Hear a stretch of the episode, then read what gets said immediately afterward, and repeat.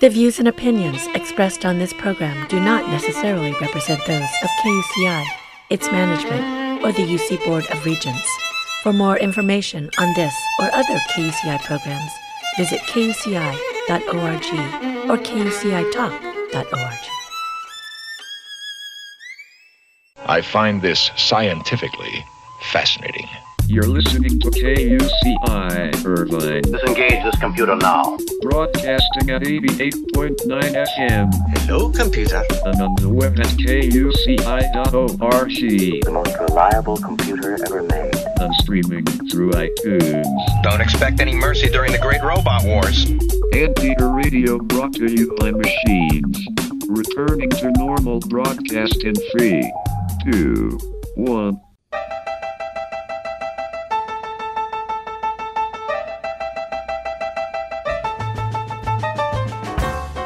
Ladies and gentlemen, welcome to UCI Conversations, a weekly public affairs program dedicated to exploring everything in the land of blue and gold, with interviews of UCI leaders, innovators, and last but not least, Zot, Zot, Zot, everyday anteaters. Hello, everybody. This is UCI Conversations, and I'm your host, Kevin Bossenmeyer.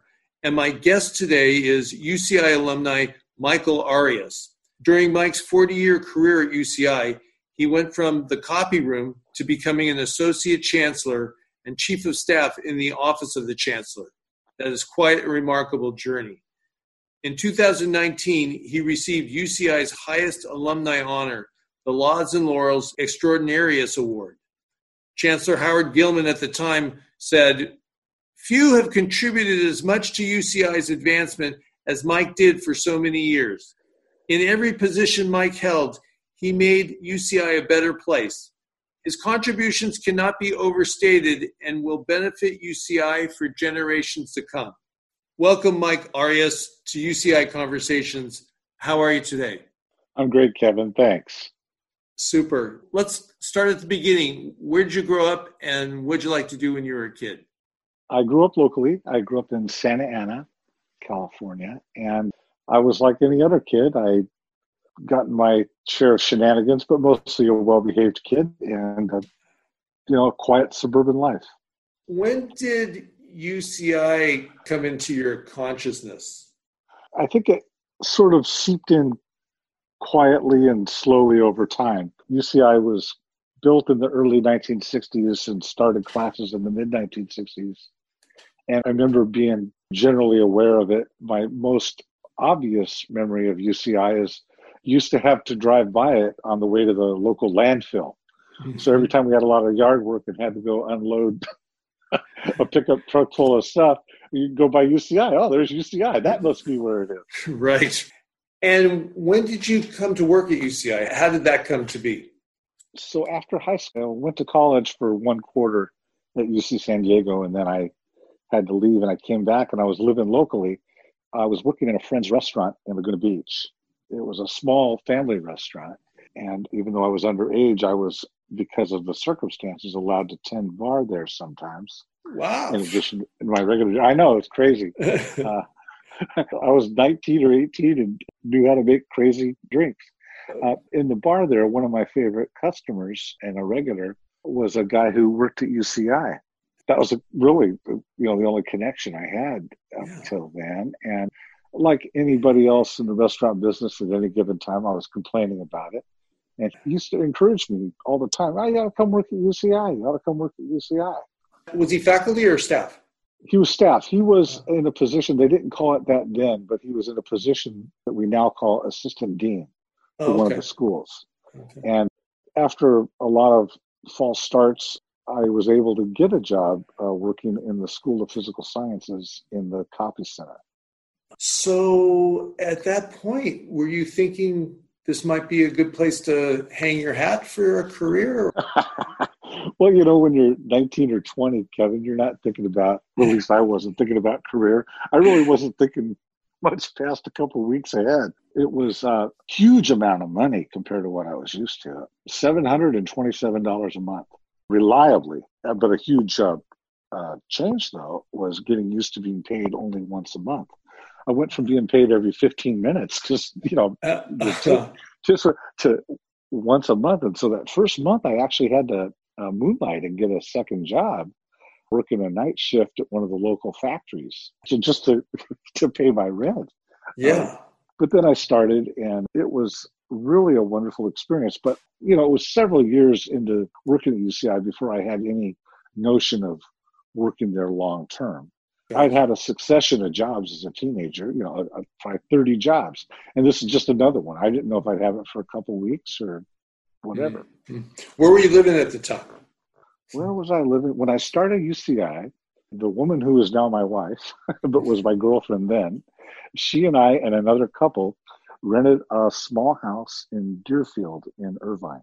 Oh, so back in the days when it was pretty sparse, I guess 1980, it wasn't like it was just cow pastures. It was largely cow pastures. Woodbridge was a cow pasture.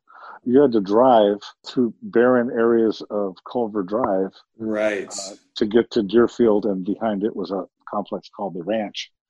None of the shopping centers were there. There was a shopping center in the corner of Culver and Walnut.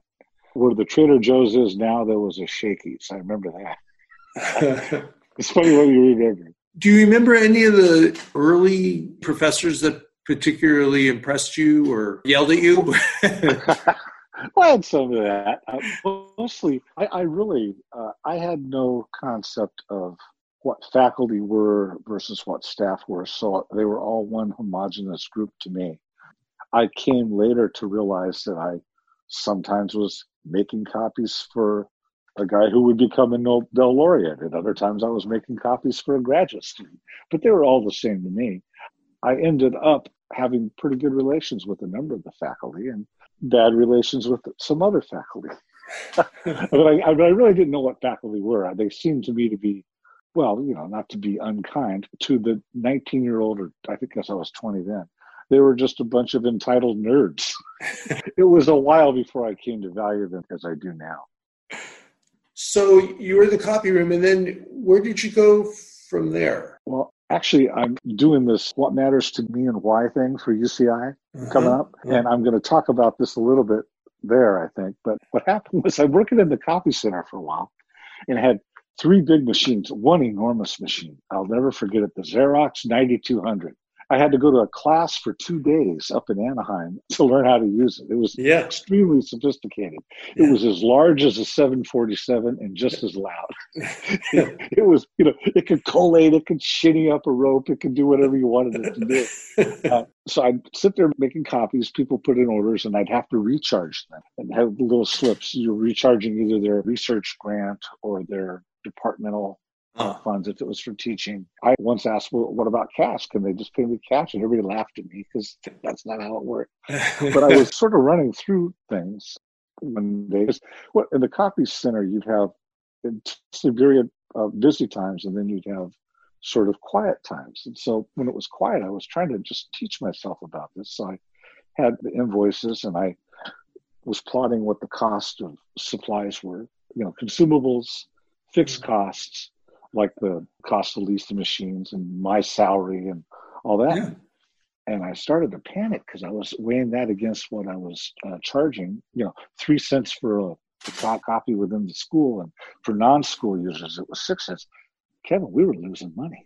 I mean, it was obvious. And you know, as a guy who was sort of trained to run a lemonade stand, I was panicked. And what am I going to do? This is a pretty good gig, but it's not going to last very long. It's losing money. Yeah, uh, yeah so I arranged to go see the guy who hired me, who's, like I said, an assistant D position, and I laid it all out. You know, I, I hated to do it. I knew I was cutting off my own foot, but yeah, I laid it all out, and, and he he just kind of laughed because I said, and this doesn't even include rent. I don't know how much this built. It cost to the yeah. space that we're renting in this building, and he laughed. And he said, "Well." Think about it from a different perspective. You know, we're running this enterprise, and we have faculty that need copies for their uh, classroom materials or for their research, and they have to have it.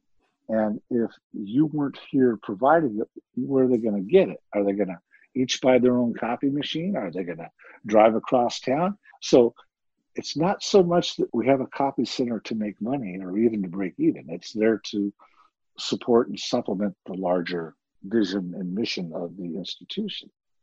And that was kind of profound for me. Yeah. I had to wrap my head around because I'm a guy who's working in the restaurant business, right? Yeah. You want a taco? You give me some money.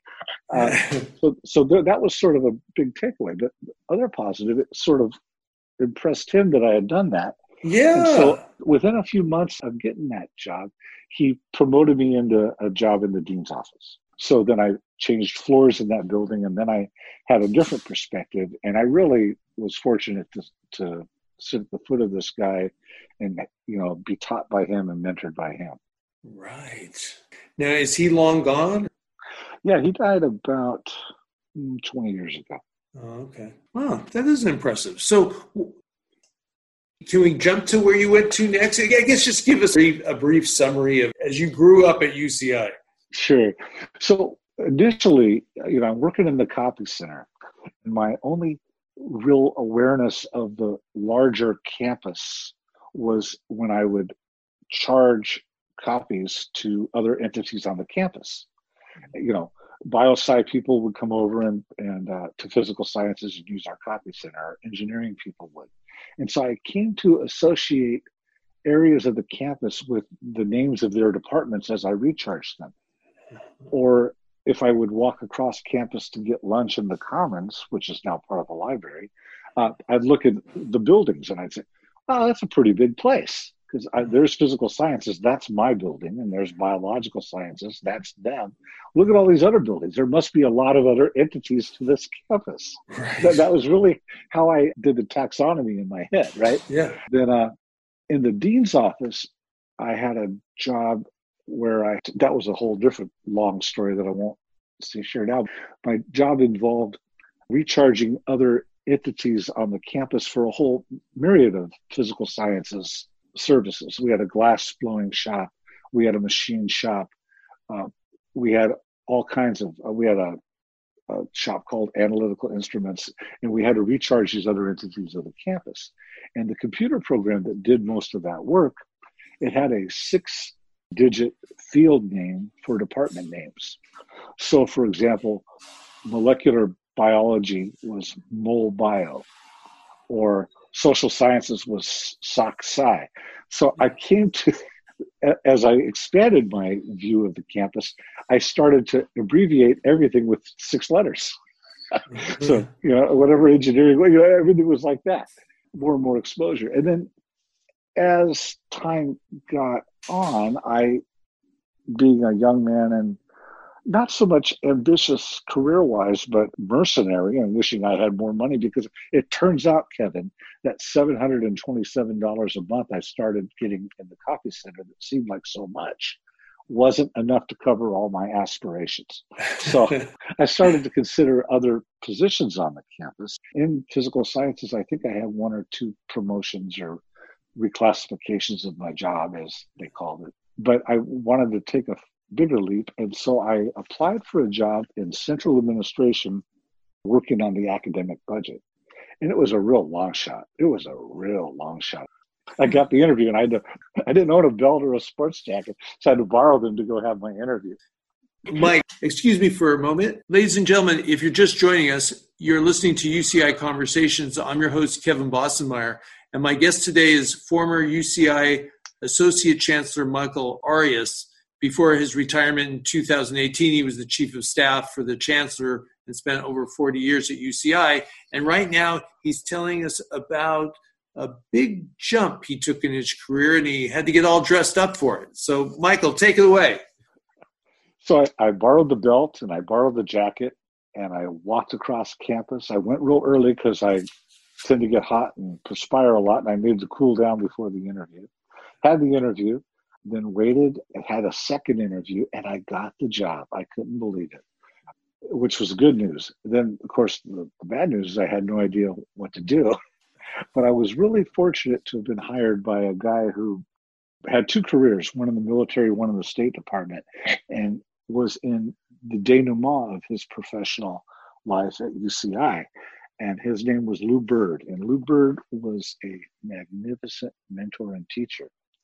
And he taught me from the ground up. how to do budget, and how to do a lot of other things, mostly how to write. Oh my God, he would crucify my writing in a gentle way, but I proclivity to two of his pet peeves. One was the passive voice, which I employed constantly, and the other was split infinitives. when he died, I gave his eulogy. and one of the, the parts I said was, uh, I remember working for him in the mid 80s, and one of the Star Trek movies came out. I think it was Wrath of Khan or something. You know, what are you going to do this weekend? Ah, Linda and I are going to go see the Star Trek movie. Ah, this is a guy who's been attacking me on my split infinitives for years. And he goes, ah, yeah, to boldly go is to write badly. and I, I still use that in my head when I'm looking at something I wrote to try and correct all the split infinitives I'm inclined to use. Excellent. So, how long were you there working for him? So, I worked for him for, I think it was eight or nine years. Wow. You know, from time to time, I applied for another job and hmm. usually not get it because I didn't have a college degree. I dropped out of college early. Hmm. I had a job set up that I really wanted to get. I really thought I was going to get it too. It was working in the library. And a good friend of mine was also competing for that job. And uh, it was a huge process. I'd never had an experience like that. We had to give a presentation to, it seemed like the entire library staff, maybe 50, 60 people, and then meet with all the senior librarian folks, wow. uh, seriatim, like five or six of them, and then write a paper, all these things. And uh, wow, yeah, what, friends, what was the job you were applying for? Well, uh, the best I can describe it is the library wanted to have something like what we call an assistant dean in the academic schools. And it was a good idea. They needed it, but they hadn't had one before. So they created this job. So they didn't really know what it was going to be either. Was it a colleague uh, and the equivalent of to associate librarians, or was it something different? You know, so they weren't uh-huh. sure either. Uh-huh. So my friend Judy and I were competing for the job, and uh, we, you know, we were the two that that had the whole process. Right, you know, we got on the short list, and then we had our final interview with the main librarian, and then waited and waited and waited and waited. It was like weeks went by, and then more weeks went by, and we were calling each other every day. I haven't heard anything. Have you? And she, she called me. No, I haven't heard anything. How about you? No. Well, if I hear something, I'll tell you. Okay. Yeah. If you hear something, then tell me, and I'll tell you. Okay. And we were having that conversation like every other day, and then uh, she stopped calling. Oh. and I realized, oh, she got the job, and I was yeah. just devastated. I was just devastated.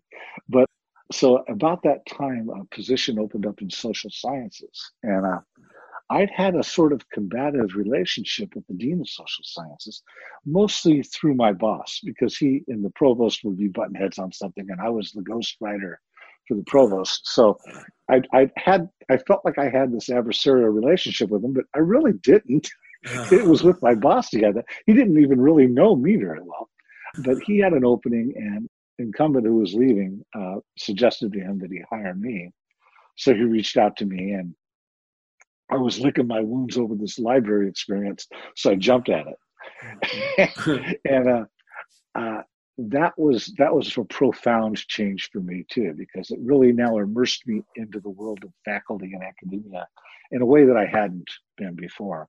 I was living and breathing with these people every day, and I began from a place of maybe a little bit of chip on my shoulder contempt for, as I told you before, the elite nerds.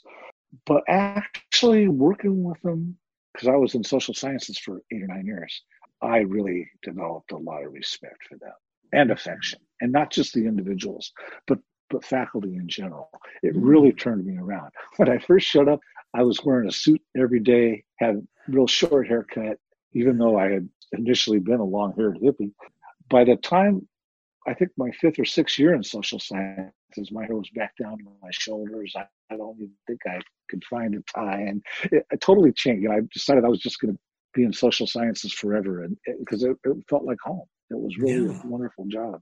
I, I had a real great experience in social sciences. Can you distinguish a little bit more, like what was it that developed that respect and empathy?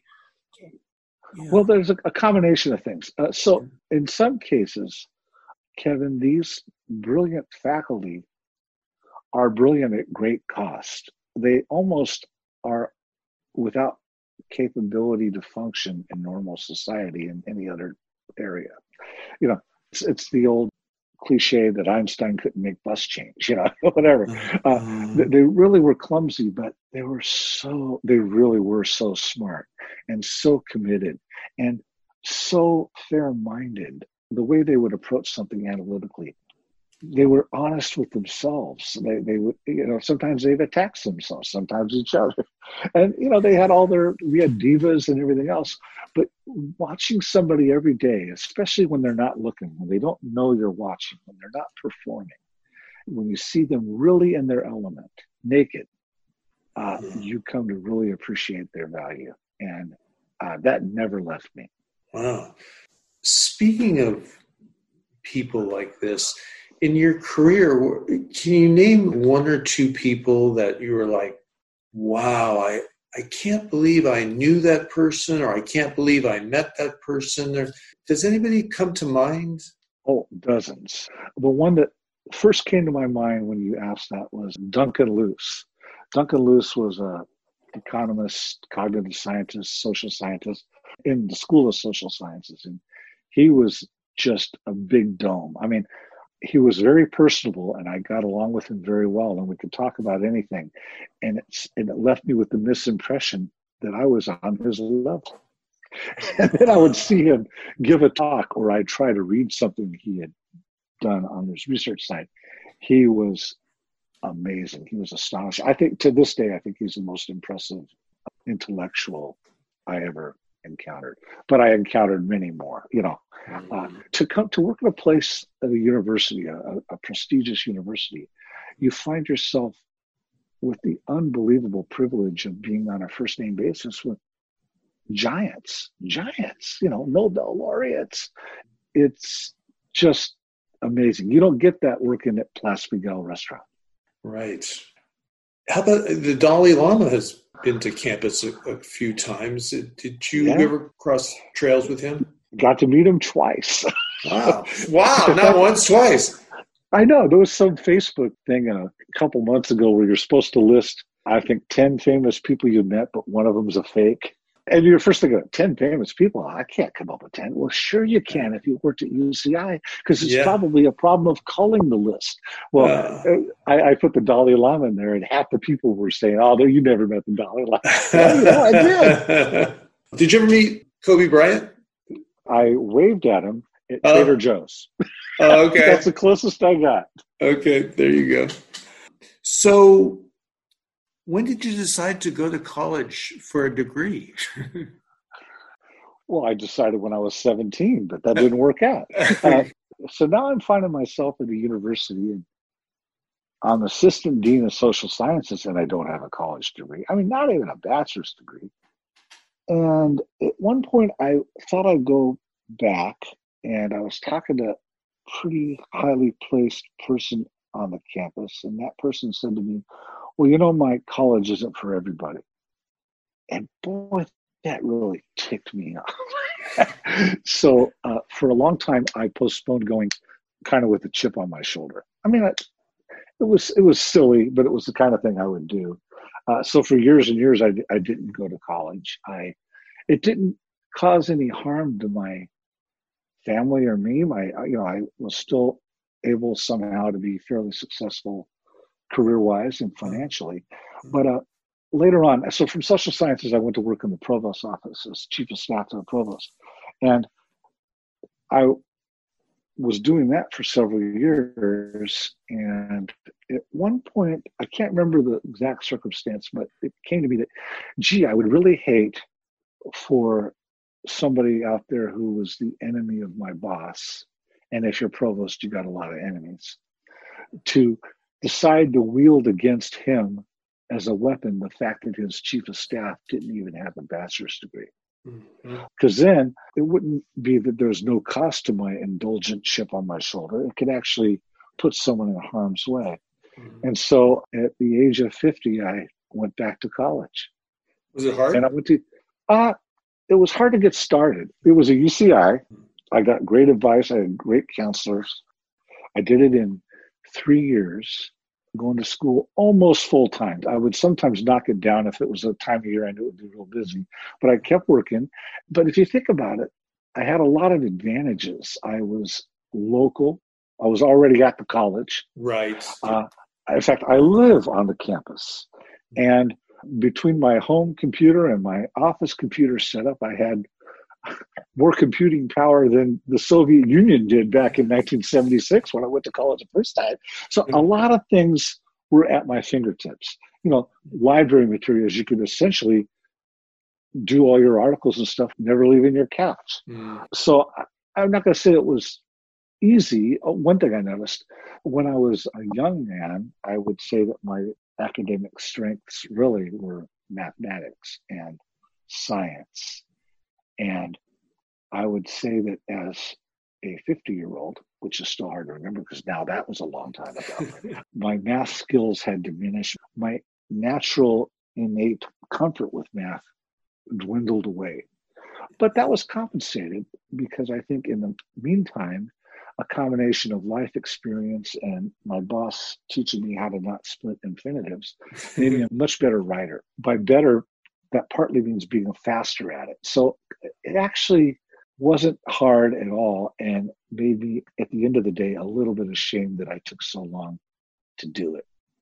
Just one more moment, Michael. If you're joining us late, you're listening to UCI Conversations. I'm your host, Kevin Bossenmeyer, and my guest today is former UCI Chief of Staff to the Chancellor, Chancellor Gillman, that is, and Michael Arias is my guest. And we're just talking about his career progression at UCI over the 40 years he was working on campus. He's now retired. I also happen to know that he loves anteater baseball and basketball. Is that just something that you've loved since you were a kid?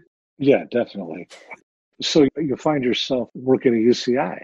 A year or two after I started working at UCI, I think 1980 or 81, they elevated to Division One status in intercollegiate athletics, and that was a big deal. So we had a real big time program. We ended up with a rock star basketball player named Kevin Magee, who his senior year at UCI led the United States, led the nation in scoring and rebounding at Wow. UCI. Yeah, that's amazing. Yeah, it was. Wanted to go to those games, but times were tight. So it was expensive to go to those games, but I really wanted to. So I, I made an arrangement with the business manager for athletics to work on the radio broadcast team. I wasn't an on the air voice or anything, but I managed the equipment. I did the statistics for the radio show. So as a consequence, I got to see every game. And that was a huge luxury. And then when baseball got reintroduced to UCI in I think the year 2000, I was first in line to get my season tickets. I've had them ever since. Yeah, Good.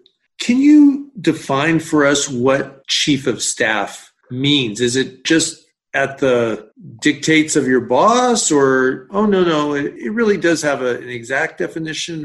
Can we hear from your experience? I think it really is the dictates of the boss because I was chief of staff to what, one, two, three, four provosts and one chancellor.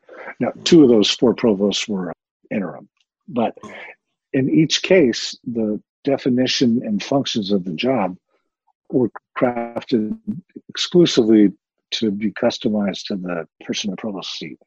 Some provosts really didn't need a lot of I don't know policy or whatever. So I ended up having a lot of organizational responsibilities. A lot of things reported to me. Other chancellors wanted me full time on their on uh, on their action, provost, not chancellors. So you you'd customize the job to fit the incumbent. Mm-hmm. Well, it, it sounds like you were nimble. You, you were able to navigate. Well, yeah, maybe that was the advantage of not really having a game plan coming to work at UCI in the first place, right?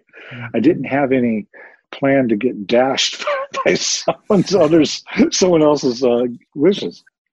I, I think nimble is maybe a little too generous, but flexible and responsive. If you understood that your job really was to facilitate the provost or later the chancellor and make sure that they thrive. And as a consequence, the institution thrives. Well, how could you be anything but flexible or nimble, as you say? Mm-hmm.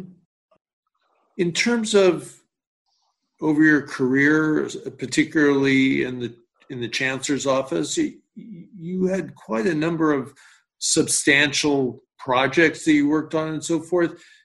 Are there a few that particularly stand out like, oh boy, this one was a big one and boy, was it a lot of work, or boy, we had no idea what it would be and it turned into a nuclear project? Go ahead. well, I don't want to describe any of these projects and give the false impression that I was instrumental in their having been brought about. I was a part of a team or had something to do in the background.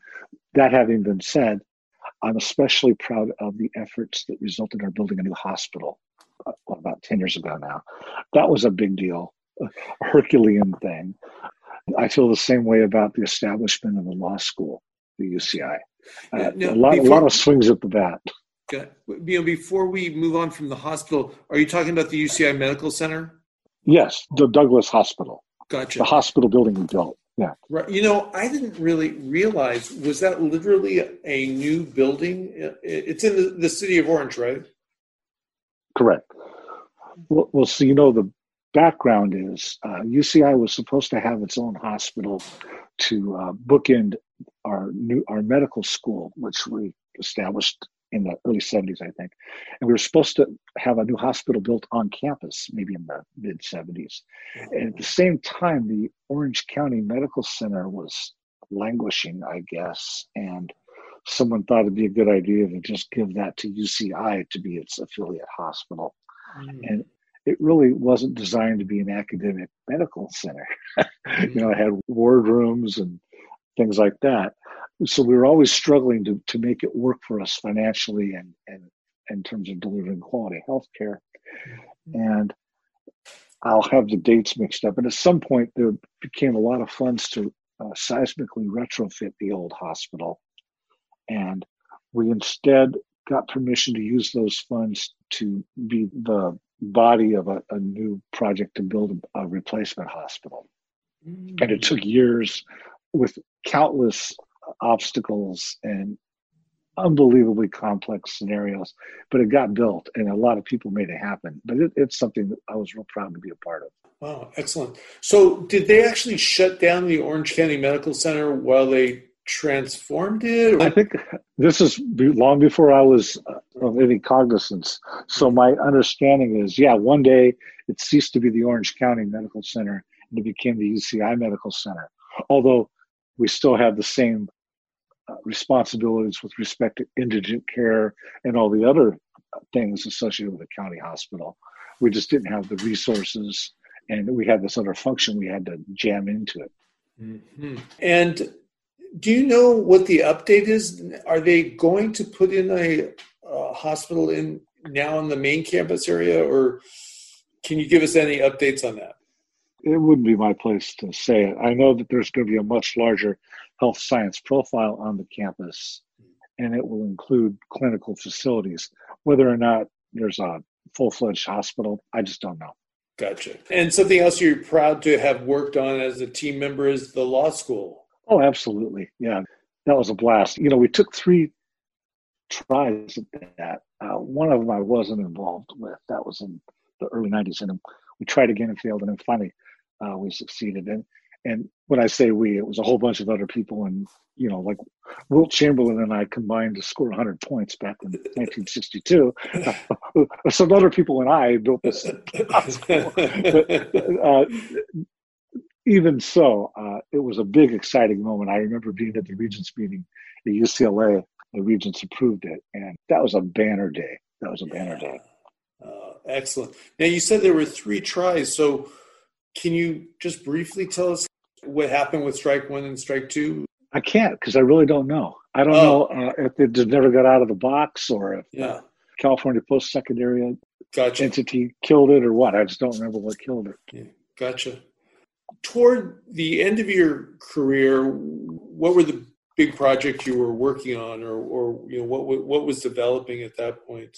probably the two biggest things were uh, the establishment and uh, infancy of uh, applied innovation.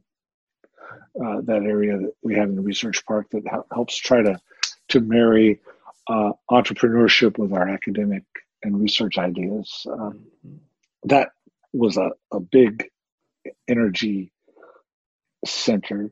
And then the uh, evolution of our health sciences into integrated health, integrated medicine, and the Samueli gift and all that. Those were big entities that that were uh, sort of reigned supreme over everything else there for a while. You're listening to KUCI 88.9 FM in Irvine, the UCI Conversation Show. I'm your host, Kevin Bossenmeyer, and my special guest today is recently retired Chancellor's Chief of Staff, Michael Arias, talking about his 40 years of service at UCI. He now talks about his transition into retirement. Here we go. Did you always know that retirement was within sight, or was it just time when you finally decided to retire? Never even thought about it. Retirement at the University of California, if you started when I did and worked as long as I did, is a pretty good gig. It's a pretty good circumstance. I had no idea that that was what was happening until the last couple of years.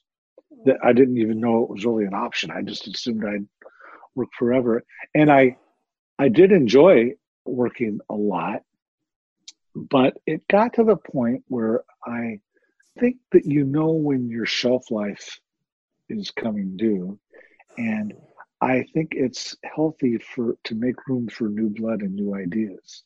And uh, I had a and what better circumstance to do it than when you have a, a job that you really enjoy that they seem to value you in.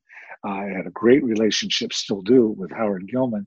Uh, I didn't feel chased out in the least. It was 40 years. So the, the way it works is if you turn 60 years old and you've got 40 years in the system, you retire at full pay.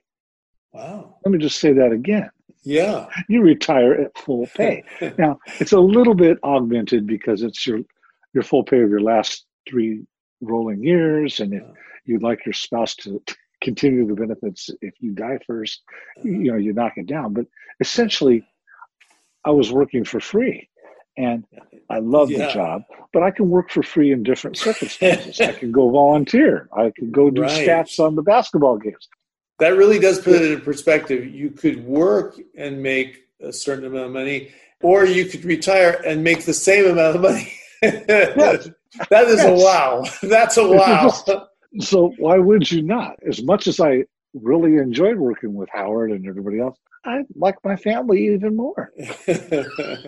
and you give up less. I think in my circumstance, you give up less than somebody who put in a whole career at Boeing or something. Because I still live on the campus. I still go when we're not having a coronavirus thing. I still go to the sporting events. I still go to the arts events. I still feel like I'm part of the community. I serve on you know half a dozen committees or you know, standing groups. So I didn't really give anything up. I do see that you are involved with Phi Beta Kappa. Was that something that you earned with your degree or were you invited?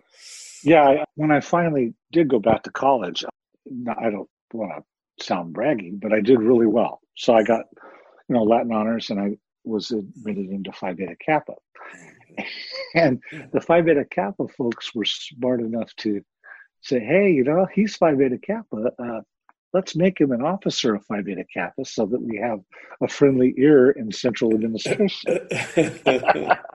and so I've been secretary of local chapter of Phi Beta Kappa now for eight or nine years. So now that you retire, what do you do in your spare time? Nothing. Nothing. now I spend a lot of time with my family. We my wife and I had a grandson born a year and a half ago, and that you know if you let it, that will take up every single ounce of your energy, and we pretty much do let that happen. Uh, so I do that. I'm still involved, like you said, in Phi Beta Kappa. I'm involved in a, a little group that works with the Bren Center, a few, uh, the Claire Trevor Society uh, of the School of the Arts I'm involved in, you know, half a dozen things like that. And then a whole lot of home projects. Uh, for the first time in my life, if you came over to my house right now, Kevin, mm-hmm. and asked me to find something in the garage, I could find it for you. Well, that's impressive. that that well, it was, and it would not have been true for the last twenty years. Right. Now, is it true that you have about a dozen guitars and ukuleles and mandolins around the house? Uh, yeah, you know, I'm compensating for my lack of ability by by just having lots of guitars. uh, yeah, actually, I'm I'm up in my son's former bedroom right now, talking to you, and I'm looking at a Gibson J200 and a Fender Telecaster. Uh, and those are just in this room. Uh, oh, oh, there's a ukulele up there, and there's an old mandolin there, and yeah, I got a lot of guitars. Do you play? I play not very well this time of COVID, having all your experience, sir, with you know a major organization like UCI, is this unbelievable or what? Who who would have ever saw this coming? Well, a lot of people did see it coming. We had tabletop exercises anticipating mm. things mm. like this. I'd say that Orange County is really lucky to have UC Irvine in its domain with our public health area and our other leadership areas because uh, it's going to impact a whole lot of things. It's going to not just health but economics and social and mm-hmm. mental health uh, and you know in hindsight i'm really glad i'm not working right now uh, and i'm glad that young energetic people are working on how to at uci manage the consequences of this circumstance. Mm-hmm seeing UCI grow like it did over the 40 years, do you, do you have any sense of like the next 10 or 20 years, what that'll be like for UCI? Uh, I'm glad you finished that sentence and didn't just say, do you have any sense? Uh, the, uh, I think we're at about the size we're going to be. Maybe, you know, different leadership comes and it could decide to go bigger or whatever. But I think we're at about adulthood now. Mm. Uh, so I imagine us getting steadily better, maybe not the same speed and great steep curve of getting better that we had before because we're not an adolescent anymore. We're an adult. I feel real good about UCI. I think we're maybe entering a more of a period where we pay back and are more obviously valuable to the community. We were all, in my opinion, always valuable to the community, but that becomes a little more obvious now. As, for example, we create a museum, which will have a public component, or as our athletic teams become more successful and broader, or we host the Rams for training camp, or mm-hmm. as our arts productions get larger, and as we are more inclusive mm-hmm. and have a larger group and as you know i don't know if it's true exactly but it used to be that disneyland was the largest employer in orange county followed by uci and mm-hmm. then in third place was uci medical center right i don't know what impact the coronavirus had on disney whether we would then leap to the front but whatever we're a player and mm-hmm. we continue to be a player UCI has an indescribable positive impact on Orange County. And I see that becoming not more than it has been, but more obvious to the pedestrian than it has been. Mm. I see that your title was Associate Chancellor and Chief of Staff. And I, when I recognize, I'm like, whoa, that's not Associate Vice Chancellor. That's Associate Chancellor I'm not sure if I've noticed that before. Are there very many associate chancellors at UCI, or is that? Yeah, just... uh, there's a couple. Uh, I think that we have a associate chancellor for communications and media. I, am sure I botched that title. Uh, forgive me, Ria. And uh, associate chancellor for human resources, Ramona Agrella. And there might be another one or two that I'm not remembering. Does it go associate chancellor and then vice chancellor and then is that how it works? Well, it, it's not that clear cut. So ah. you, you have to. one way to look at it is associate chancellors and vice chancellors and the associate executive vice chancellor are all the chancellor's cabinet. so they're all to one degree or another peers. But hmm. I would rank, if you're ranking, I'd rank a vice chancellor higher than an associate chancellor. Were you involved with the roundtable? Uh, toward the end, a little bit, but not a lot. I was on it. You know, I I went to their awesome retreats, and to the extent that it engaged with the applied innovation area, I got involved a little bit there, but not a lot. Gotcha. Can you explain to the audience what is the UCI roundtable? Just briefly. Uh, I can tell you what I've heard it is because people have disagreements over that. Mm. I think initially it was intended to be a collection of local chief executive officers who collected themselves to support UCI, not just financially, but with their expertise too. And those relationships, of course, evolve in different ways and it has lots of different functions. But that was, I think, initially how it was intended to function and how it largely functions now. But it does a lot of other things too. Well, under the circumstances, any plans for the next half year? Or? Oh, we had a big cruise lined up that we canceled. uh, we're big travelers, so we've had to rethink that, and instead spend it, all the money we would have spent on that cruise. We spent it on the backyard. so there's that, and that's just a, a different way to appreciate life. No, no big plans. No big plans. Just more house things and and small trips. Uh, Michael Arias, thank you so much for spending the hour with us and giving us a journey through your career at UCI and all the best with your retirement. Thank you. Thanks, Kevin. Thank you again to former Chancellor's Chief of Staff and 40 year UCI staff veteran extraordinaire Michael Arias for taking us on a journey of a lifetime with his insider's perspective. He came a long way from being trained to run a lemonade stand. And I loved his acknowledgement of seeing some of our great, brilliantly amazing professors when they are out of the public eye and how it can be lonely at the top. And he said it in such a kind, positive way. Thank you, Michael Arias, for being with us. Enjoy your retirement. If you'd like to hear more insights into Michael's career, tomorrow, Wednesday, November 18th at 12 noon, is UCI's What Matters to Me and Why speaker series.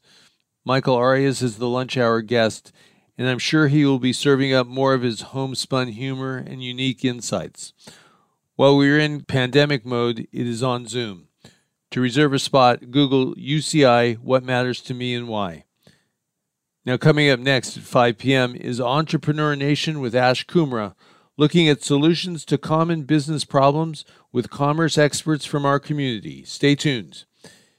If you'd like to hear an encore of this episode of UCI Conversations or any other edition of UCI Conversations, simply go to www.bossenmeyer.com for my podcast website. Messages can also be sent to me at kboss at kuci.org.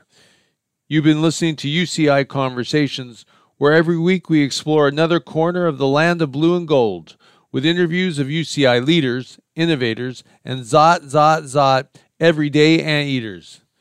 This is KUCI 88.9 FM in Irvine.